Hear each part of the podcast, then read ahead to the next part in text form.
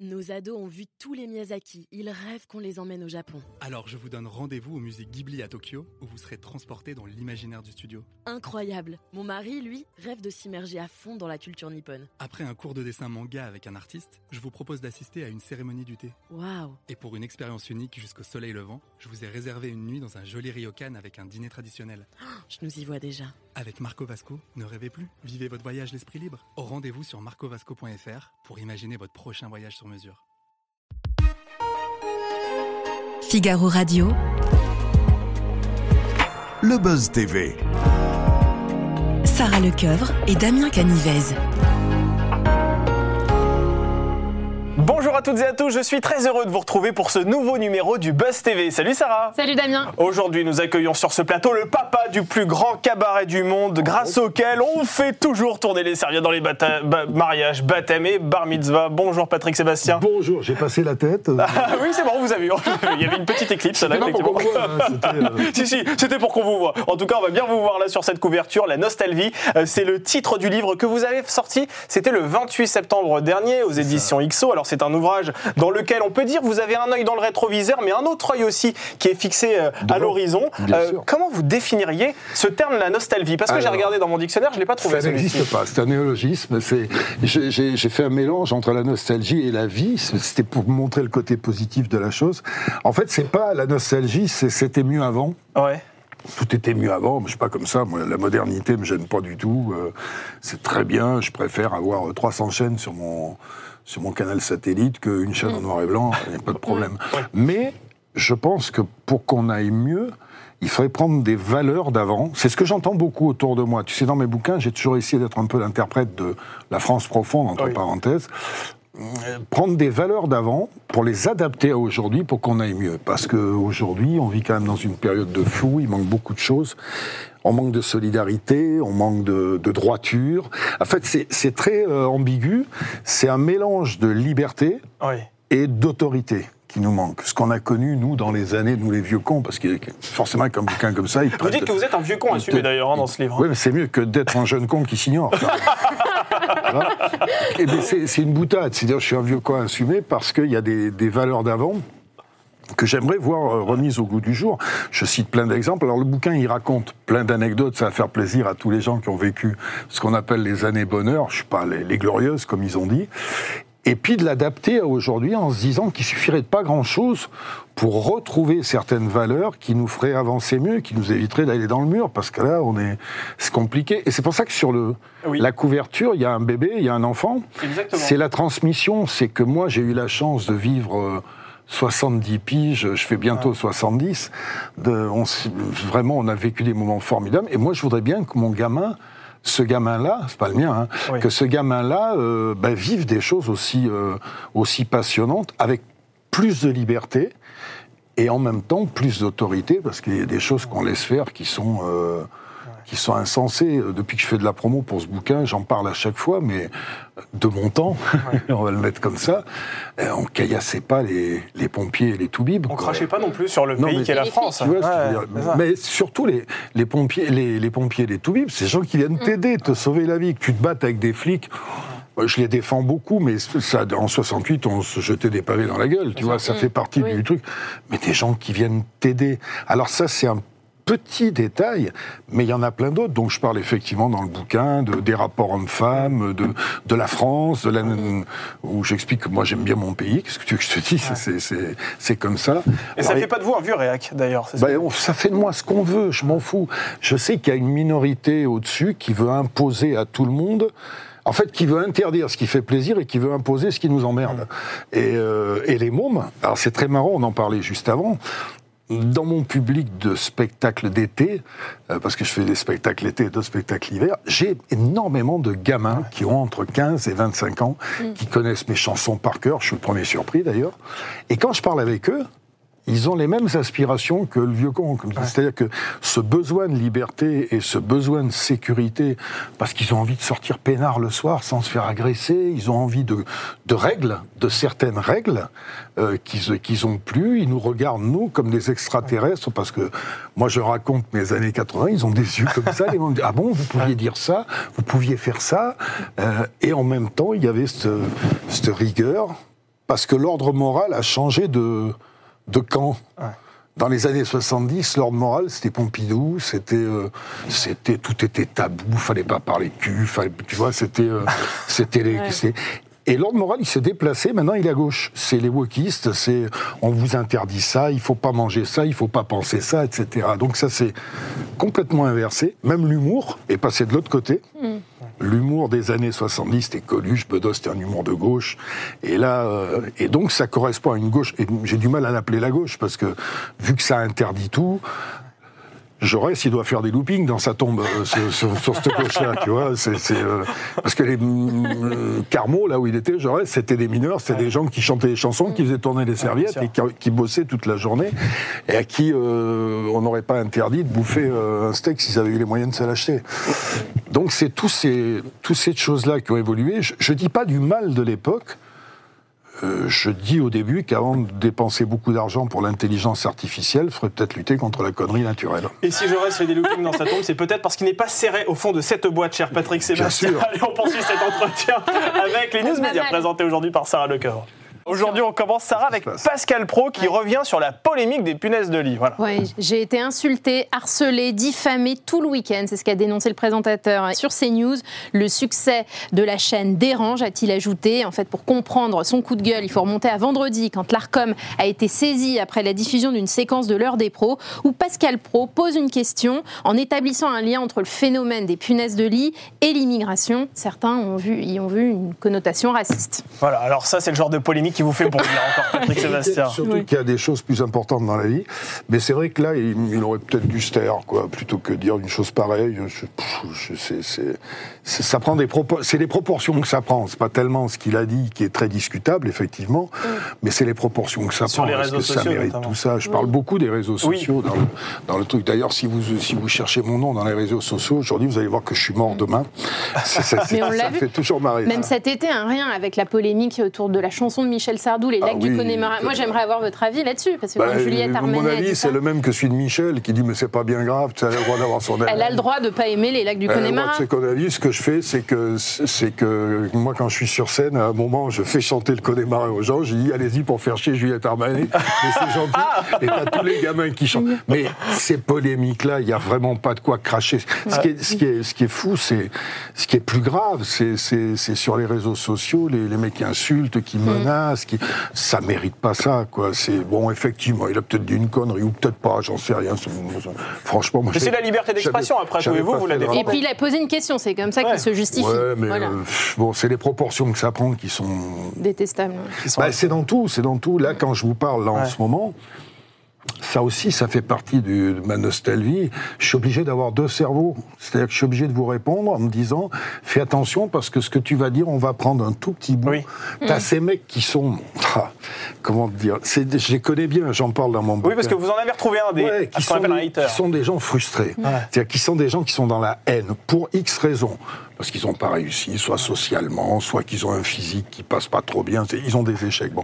Et ce truc-là, il le transforme en haine, en tout anonymat, c'est un truc de fou. Ils sont plus à plaindre qu'à blâmer. Cette manière de se conduire, les enfonce au fond de leur trou. Ben, reste-y au fond de ton trou. Ouais. Moi, ça va très bien, je veux dire. Mais on sait qu'on s'expose à toutes ces choses. Alors, tant que c'est comme ça, moi, ça va, ça fait longtemps que, comme disait Coluche, Chirac, c'est marrant, deux clowns, ça va toucher une sans faire bouger l'autre. Mais oui, vous êtes obligé de faire attention à tout ce que vous dites. De faire attention à tout, et puis tout ce qui est, et puis surtout dire aux gens, arrêtez de croire tout ce qui a marqué. Ce que j'ai dit là-dedans, leur vérité, c'est pas la vérité. Ouais. On vous raconte cet été, ils ont raconté que ma boîte avait fait faillite, ce qui était faux. Quoi. Il suffisait d'aller voir sur toutes les entreprises pour voir que ma boîte, elle se porte très très bien. Donc là, si tu vas sur les réseaux, je suis mort demain. Bon, ben écoute, je suis content. Et tous les jours, je suis mort le lendemain. On va vous garder ici au cas où. Tous les gens on connaît. Ouais. Alors, tant que c'est comme ça, pour nous, c'est pas grave.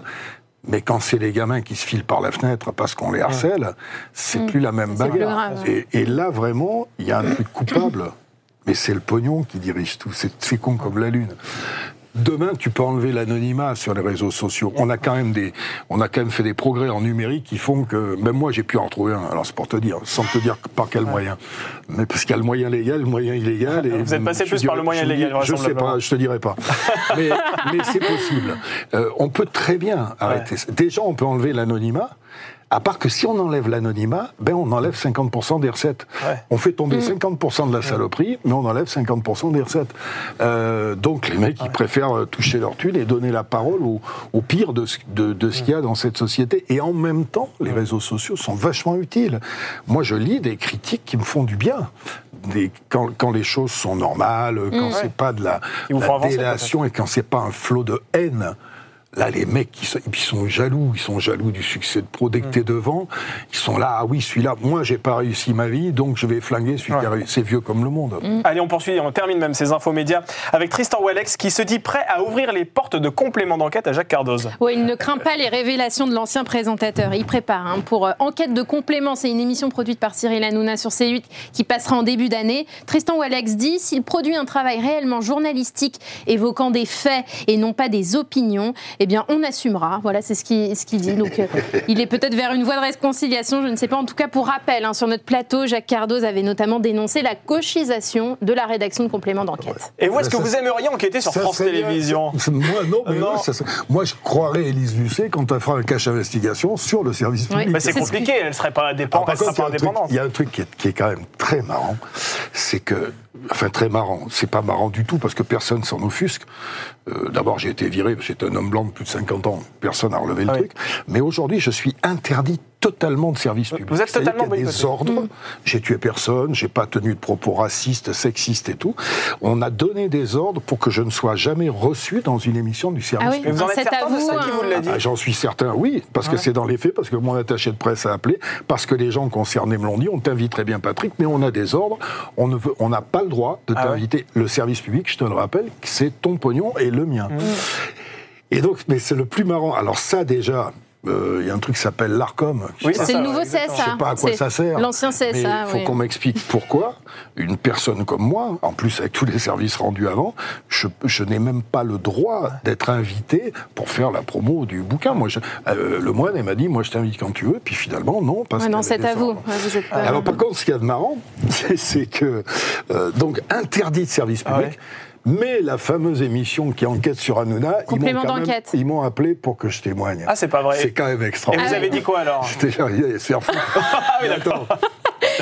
Il m'interdit sur le service public et la seule chose pour laquelle il m'appelle, c'est pour que je témoigne contre Cyril à la limite. Ouais. C'est quand même gonflé. Donc le petit jeu m'amuse beaucoup. Voilà. Vous avez sorti le 28 septembre dernier ce livre, La Nostalvie. Oui, c'est aux éditions XO. Voilà, édition, t'as dit édition. J'ai dit édition, voilà. Édition. Alors tu vois, quand j'étais animateur, il fallait faire très attention à ça. Les lapsus. C'est un lapsus, vous pensez ? Est-ce qu'il est révélateur, c'est la question. Non, mais c'est normal. Bon, tu sais, quand je faisais le cabaret, même les années bonheur, ton père le sait, je travaillais énormément en amont, mais je préparais jamais mes interviews, machin et tout. Ce qui fait que pendant 2 heures, je disais des conneries, forcément. Et le monteur me disait, on les enlève, je dis non, on les laisse, parce que c'est moi. C'est naturel. Voilà, c'est naturel. Quand on est con, comme c'est Brassens. Bon, alors, vous avez merci pour ça. Non, je parle de moi, je parle pas de toi. Vous avez la photo de l'enfant qui vous regarde tendrement sur cette couverture. Qu'est-ce que vous avez envie de lui dire à cet enfant-là maintenant ? C'est-à-dire que justement le bouquin, c'est pour le rassurer, c'est pour l'alerter sur des choses et envie de lui dire qu'il y a des valeurs à retrouver, des valeurs de respect. On vit mieux. Regarde, j'ai 70 piges, je picole plus, ça fait 38 ans, je prends pas de drogue, je prends pas de tranquillisant, j'ai pas de psy. Je vais bien, après avoir eu des soucis de santé, je vais parfaitement. Oui, ça va mieux, là. Ouais. Ah ouais, parfaitement, avec rien d'artificiel, si ce n'est au quotidien, justement le contraire des réseaux sociaux dont on parlait, c'est-à-dire que je m'efforce de ne pas être dans la haine, je m'efforce d'être... Je me lève tous les matins, les mecs des réseaux sociaux, les méchants, ils se lèvent tous les matins en se disant de qui je vais pouvoir dire du mal. Ouais. Moi, je me lève tous les matins en me disant à qui je vais pouvoir faire du bien. Voilà. Et ça tient en bonne forme et en bonne santé. Les couleurs aussi que j'ai mises là, je vais passer dans la rue, ils vont me regarder, ils vont me dire, qu'est-ce que c'est que ce truc ? Il revient de vacances ou quoi ? À notre époque, on avait ça, et ça nous mettait de bonne humeur. C'est mieux que qu'un Lisanxia, la couleur. Ouais. Les chansons légères, c'est mieux qu'un Temesta, je te promets. Mmh. Et donc, j'essaie de transmettre à mes enfants et à mes petits-enfants que s'ils vivent dans le respect, ouais. Respect surtout. Et puis surtout, le bouquin, ce qui me manque le plus dans la société d'aujourd'hui, maintenant je suis pas un gourou, je suis pas... Ouais. C'est l'humain. Voilà, oui. C'est les rapports humains, tu vois, on est sur nos écrans, ouais. je suis passé dans la rue tout à l'heure pour arriver, on comptait avec le haut, on s'amuse à chaque fois à compter les mecs, sur 10 personnes dans la rue, il y en a 9 qui sont comme ça, le nez baissé, on se parle plus, on se regarde plus, cette convivialité, elle fait du bien. Et vous revenez aussi sur la manière de draguer, comment drague Patrick Sébastien en 2023 ? Je drague pas, mais même à l'époque, je draguais pas. Ah oui. Même à l'époque, quand on avait 18 ans, ce qui passerait pour du harcèlement aujourd'hui. Je raconte toute mon histoire avec ma première femme, qui est une histoire magnifique, où j'ai fait un enfant à 16 ans, il y a eu la mort du petit, il y a eu tout ça, et 50 ans après, on est amis, notre histoire d'amour qui s'est transformée, elle est magnifique, mais elle est partie d'une rue de Brive où j'ai fait hey, « Mademoiselle, oh, vous êtes jolie » et tout. Aujourd'hui, si je faisais ça, on m'enverrait au commissariat. Eh ben nous, ça a débouché sur une histoire d'amour formidable. Faut de la mesure en tout. Faut de la mesure en tout. Moi, je suis pas un harceleur, je suis pas un... j'ai jamais violé personne. Bien sûr, mais vous le dites, vous êtes un coureur de jupons, vous le dites dans ce livre, vous avez des centaines d'aventures. Il y a des jupons qui sont venus vers moi. Hein. Oui, c'est ça. C'est pas toujours nous. Oui. Et puis, il faut que certaines femmes acceptent qu'on n'a pas toute envie de se les taper. Ouais. Je veux dire, il y a cette espèce de... Non, mais il y a cette espèce de... Ce qui me gêne, bien sûr qu'il y a des gros salopards, des mecs qui se conduisent d'une manière ignoble à qui il faut faire la chasse, mais vraiment faire la chasse. Mais il y a cette espèce de soupçon permanent sur les hommes aujourd'hui. C'est ce qu'a amené le féministe intégriste, je parle. Pas le féminisme en général, moi j'ai un immense respect pour ça, mais l'homme est forcément un suspect. Je cite la phrase de quelqu'un qui m'a dit, qui me parlait des féministes intégristes et qui disait si une nana dit j'ai habité avec un salaud, les féministes intégristes vont dire la pauvre. Et si un mec dit j'ai habité avec une salope, ils vont dire mais comment on peut parler des femmes comme ça ? Ouais. Il y a quelque chose qui me dérange dans ce rapport-là, tu vois. Oui, parce qu'ils considèrent que salope n'est pas forcément le féminin de salope. Mais il y a quelque chose qui me... Après, faire tomber toutes les barrières, toutes les saloperies qu'il y avait avant, et j'en parle savamment. Oui, il y a eu des dérives aussi. Parce que ma mère avait été agressée. Oui, c'est incroyable, ça, vous en parlez avec détail. J'ai une fille qui a 16 ans, j'ai pas du tout envie qu'elle subisse les trucs d'un gros lourd. Mais, comme disait ma copine, entre la drague un petit peu empressée et l'agression, vraiment, il y a une marge. Mais on met tout, et ça fait du tort à la cause, je trouve. Ouais. Je trouve que ça fait du tort à la cause. Comme je dis que je suis contre la parité dans un gouvernement. Oui, alors, ça les choque. J'explique pourquoi. Ouais. Parce qu'un gouvernement, ça régit nos vies, et je pense qu'il faut faire passer la compétence avant le genre. C'est-à-dire que sur 20 membres de gouvernement, s'il y a 15 femmes plus compétentes, il faut mettre 15 femmes et seulement 5 mecs. Mais s'il y a 15 mecs plus compétents, il faut mettre 15 mecs et seulement 5 femmes. Et pas vouloir faire une... Juste, je comprends la force du symbole, il n'y a pas de problème. Mais je trouve que ces excès-là font du tort à la cause, plus que du bien. Alors je vous cite, vous dites dans votre livre, il faut que les femmes retrouvent un peu plus leur féminité d'avant. Qu'est-ce que vous voulez dire par là ? C'est-à-dire que je ne voudrais pas qu'elles deviennent aussi vulgaires et nazes que les pires des hommes. Ah oui. Et c'est vrai qu'il y a quelque chose... Tu vois, il y a un truc qui va te paraître idiot, mais ça me dérange toujours un petit peu. Les humoristes femmes aujourd'hui, à 80% font rire en parlant de sodomie, de leurs règles, de leur en disant bite, couille, etc. Il y a quelque chose. J'adore, Blanc, j'adore, tu vois. Mais à un moment, mais pas que elle, toutes. Non, toutes. Et ça me, voilà, il y a quelque chose qui me choque un peu en me disant, il y a des humoristes avant, femmes qui ont été très bien. Florence, par exemple, Florence Foresti, elle n'est pas obligée de parler de la dernière fois qu'elle s'est fait enfiler pour faire rire. Non mais tu vois ce que je veux dire. Quand je dis féminité, c'est aussi dans les actes et dans les conduites. Je suis pour l'égalité en droit, de toute façon.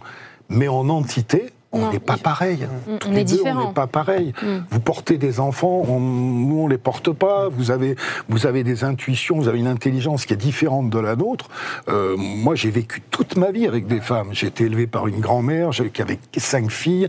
Je me suis marié à 16 ans. J'ai toujours... Vous savez, de dire que vous n'êtes pas pareil tous les deux, ça revient à dire que vous êtes quelqu'un de sexiste en 2023. Vous vous rendez compte où on est aujourd'hui ? Non, bah, si des connards ont envie de penser ça, c'est leur problème, quoi, si tu veux. Je veux dire. Non, mais ça devient anticonformiste de dire qu'aujourd'hui, un homme et une femme ne sont pas pareils. Bien sûr qu'on n'est pas pareil. Ça n'empêche pas qu'on peut avoir les mêmes émotions, ça n'empêche pas qu'on peut avoir des mêmes valeurs, mais on n'est pas pareil. On est complémentaires, on est de deux sexes différents, avec des volontés. Physiquement, on n'est pas pareil, des gens. Non, mais au-delà du... Moi, je suis un humaniste et comme je dis, il y a certaines femmes qui ont été immondes avec moi, mais je ne mets pas ça sur le compte de leur féminité.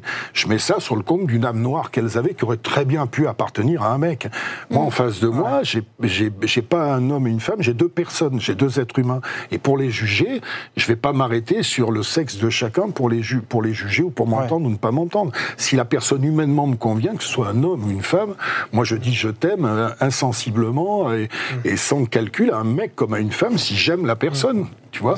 Et je trouve que ce qui m'embête dans le système actuel, c'est de monter systématiquement les hommes. Je parle des intégristes, encore une fois. Oui, monter systématiquement les hommes contre les femmes. Ce qui débouche sur beaucoup de solitude, d'ailleurs. Alors, hier, j'ai plein de copines qui cherchent des mecs et qui ne trouvent pas. Alors, nous recevions sur ce plateau la journaliste que vous connaissez bien, Apolline de Malherbe, qui anime Apolline Matin sur RMC. Elle avait une question à vous poser, je vous propose de la découvrir. Patrick, vous dites qu'il y avait une liberté avant à la télé, qu'il n'y a plus aujourd'hui. Qu'est-ce qu'ils pourraient faire ? Est-ce que c'est de notre faute ? Est-ce qu'on s'est planté ? Est-ce qu'on est moins libre ? Ou est-ce que c'est notre époque qui a changé ? Qu'est-ce qui fait qu'on n'a plus cette audace ? Notre époque a changé et on ne peut pas empêcher l'époque de changer. Ce qui est dommage, c'est que ça ne change pas dans le bon sens. C'est tout. Après, la liberté de... On est conditionné aussi par l'argent, malheureux, comme dans tout. La télé aujourd'hui, je constate, moi j'ai connu une certaine télé, aujourd'hui l'audience, excuse-moi, vous les regardez, les audiences, les gens ils se barrent. Parce que déjà, pour moi la télé aujourd'hui, c'est une grosse page de pub avec des petits bouts d'émissions au milieu. Alors je sais bien que la pub c'est le nerf de la guerre, mais bon, non, j'en ai ras le cul de voir. Moi je boycotte tous les produits qui sont entre les hymnes et le début du match.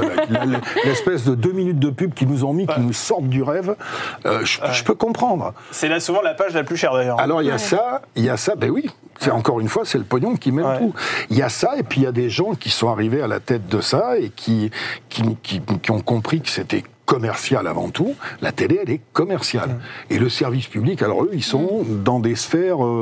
moi, ils m'ont remplacé les années bonheur, ils ont mis le grand échiquier à la place. Ça tu parles d'une nouveauté. D'ailleurs, ils n'ont pas trouvé d'émissions de divertissement beaucoup plus cher que coûtait le Grand Cavagnon, qui fait 8% d'audience. Je dis pas qu'il fallait pas mettre le grand échiquier, on aurait pu garder les deux. Mais eux, ils ont décidé que ça, c'est des gens qui n'aiment pas le peuple. Parce que quand ils m'ont viré moi, ils n'ont pas viré que moi. Ils ont viré les gens qui me regardaient. Ils les aiment pas. Voilà. Ils les aiment pas. Pour eux, c'est des blaireaux. Et c'est ceux-là, les mêmes là-haut, qui te donnent des leçons de tolérance et de non-exclusion.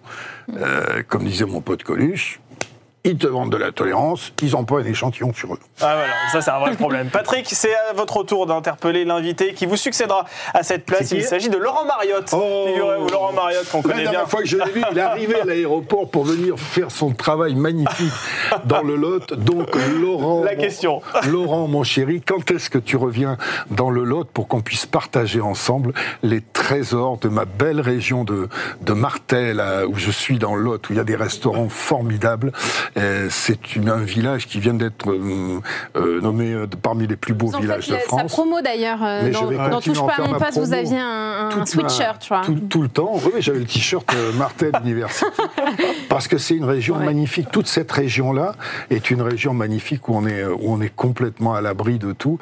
Et je te cache pas que là, on est en train de faire cette émission. Il me tarde de redescendre. Oui, c'est ça, vous n'allez jamais à Paris, sinon. Vous n'aimez pas vivre à Paris. J'y suis, c'est encore ma résidence principale, mais je vais y venir après de moins en moins. Je suis en train de me débarrasser un peu de choses ici pour y venir de moins en moins, parce que qu'est-ce qu'on est bien chez nous en bas. Pas et les c'est bouchons, vrai que, pas les... c'est tout ça quoi. Pas que ça, un état d'esprit général. Cet été, autour de la table, il y avait des gens de partout, c'était des amis, il y avait du Sénégalais, du Maghrébin, du Portugais, du Français de souche. Et on Paris, il y a ça aussi. Oui, et on s'entendait très bien. Et il n'y avait pas de bagarre, et on était tous dans dans regarder notre beau pays en se disant putain finalement on est bien ici. Ouais. Voilà, c'est ça aussi, c'est vous n'étiez pas dans le débat interminable. Virer toute cette agressivité, cette haine qu'entretiennent les réseaux effectivement. Et je suis le premier à les lire, hein. Je suis le premier à être là-dedans. Mais il y avait une manière de vivre qui a l'image de ça. Alors effectivement, pour eux, oh, c'est kitsch, c'est ringard. Ok, c'est kitsch, c'est ringard. Mais par rapport à ce qui se passe dedans, ça a de l'influence dessus. Et si je peux transmettre ça aux gamins... Ah oui. Pour pas qu'ils finissent ni à la cocaïne, ni au Temesta à 14 ans, ou qu'il ait des envies de suicide, je préférais lui transmettre le bien vivre et puis qu'il y ait de la rigueur autour de lui, qu'il puisse sortir le soir sans risquer la fracture, comme je dis dans une de mes chansons. Eh bien, merci beaucoup Patrick Sébastien. Je rappelle que le titre de votre livre, qui est sorti depuis le 28 septembre dernier, ça s'appelle « La nostalvie ». Et si on faisait un peu en arrière... Vous allez retrouver des anecdotes de l'époque, dont une qui t'a beaucoup fait rire. Oui, exactement, que je ne peux pas vraiment raconter ici, pour être honnête avec vous, Patrick Sébastien. Mais en attendant, on vous invite à acheter ce livre pour la découvrir, parce qu'elle est vraiment croustillante. Merci d'avoir été notre invité ici sur ce plateau. C'était un vrai plaisir. Merci Sarah. Passez une excellente journée à toutes et à tous. Nos ados ont vu tous les Miyazaki, ils rêvent qu'on les emmène au Japon. Alors je vous donne rendez-vous au musée Ghibli à Tokyo, où vous serez transportés dans l'imaginaire du studio. Incroyable. Mon mari, lui, rêve de s'immerger à fond dans la culture nippone. Après un cours de dessin manga avec un artiste, je vous propose d'assister à une cérémonie du thé. Waouh. Et pour une expérience unique jusqu'au soleil levant, je vous ai réservé une nuit dans un joli ryokan avec un dîner traditionnel. Oh, je nous y vois déjà. Avec Marco Vasco, ne rêvez plus, vivez votre voyage l'esprit libre. Au rendez-vous sur marcovasco.fr pour imaginer votre prochain voyage sur mesure.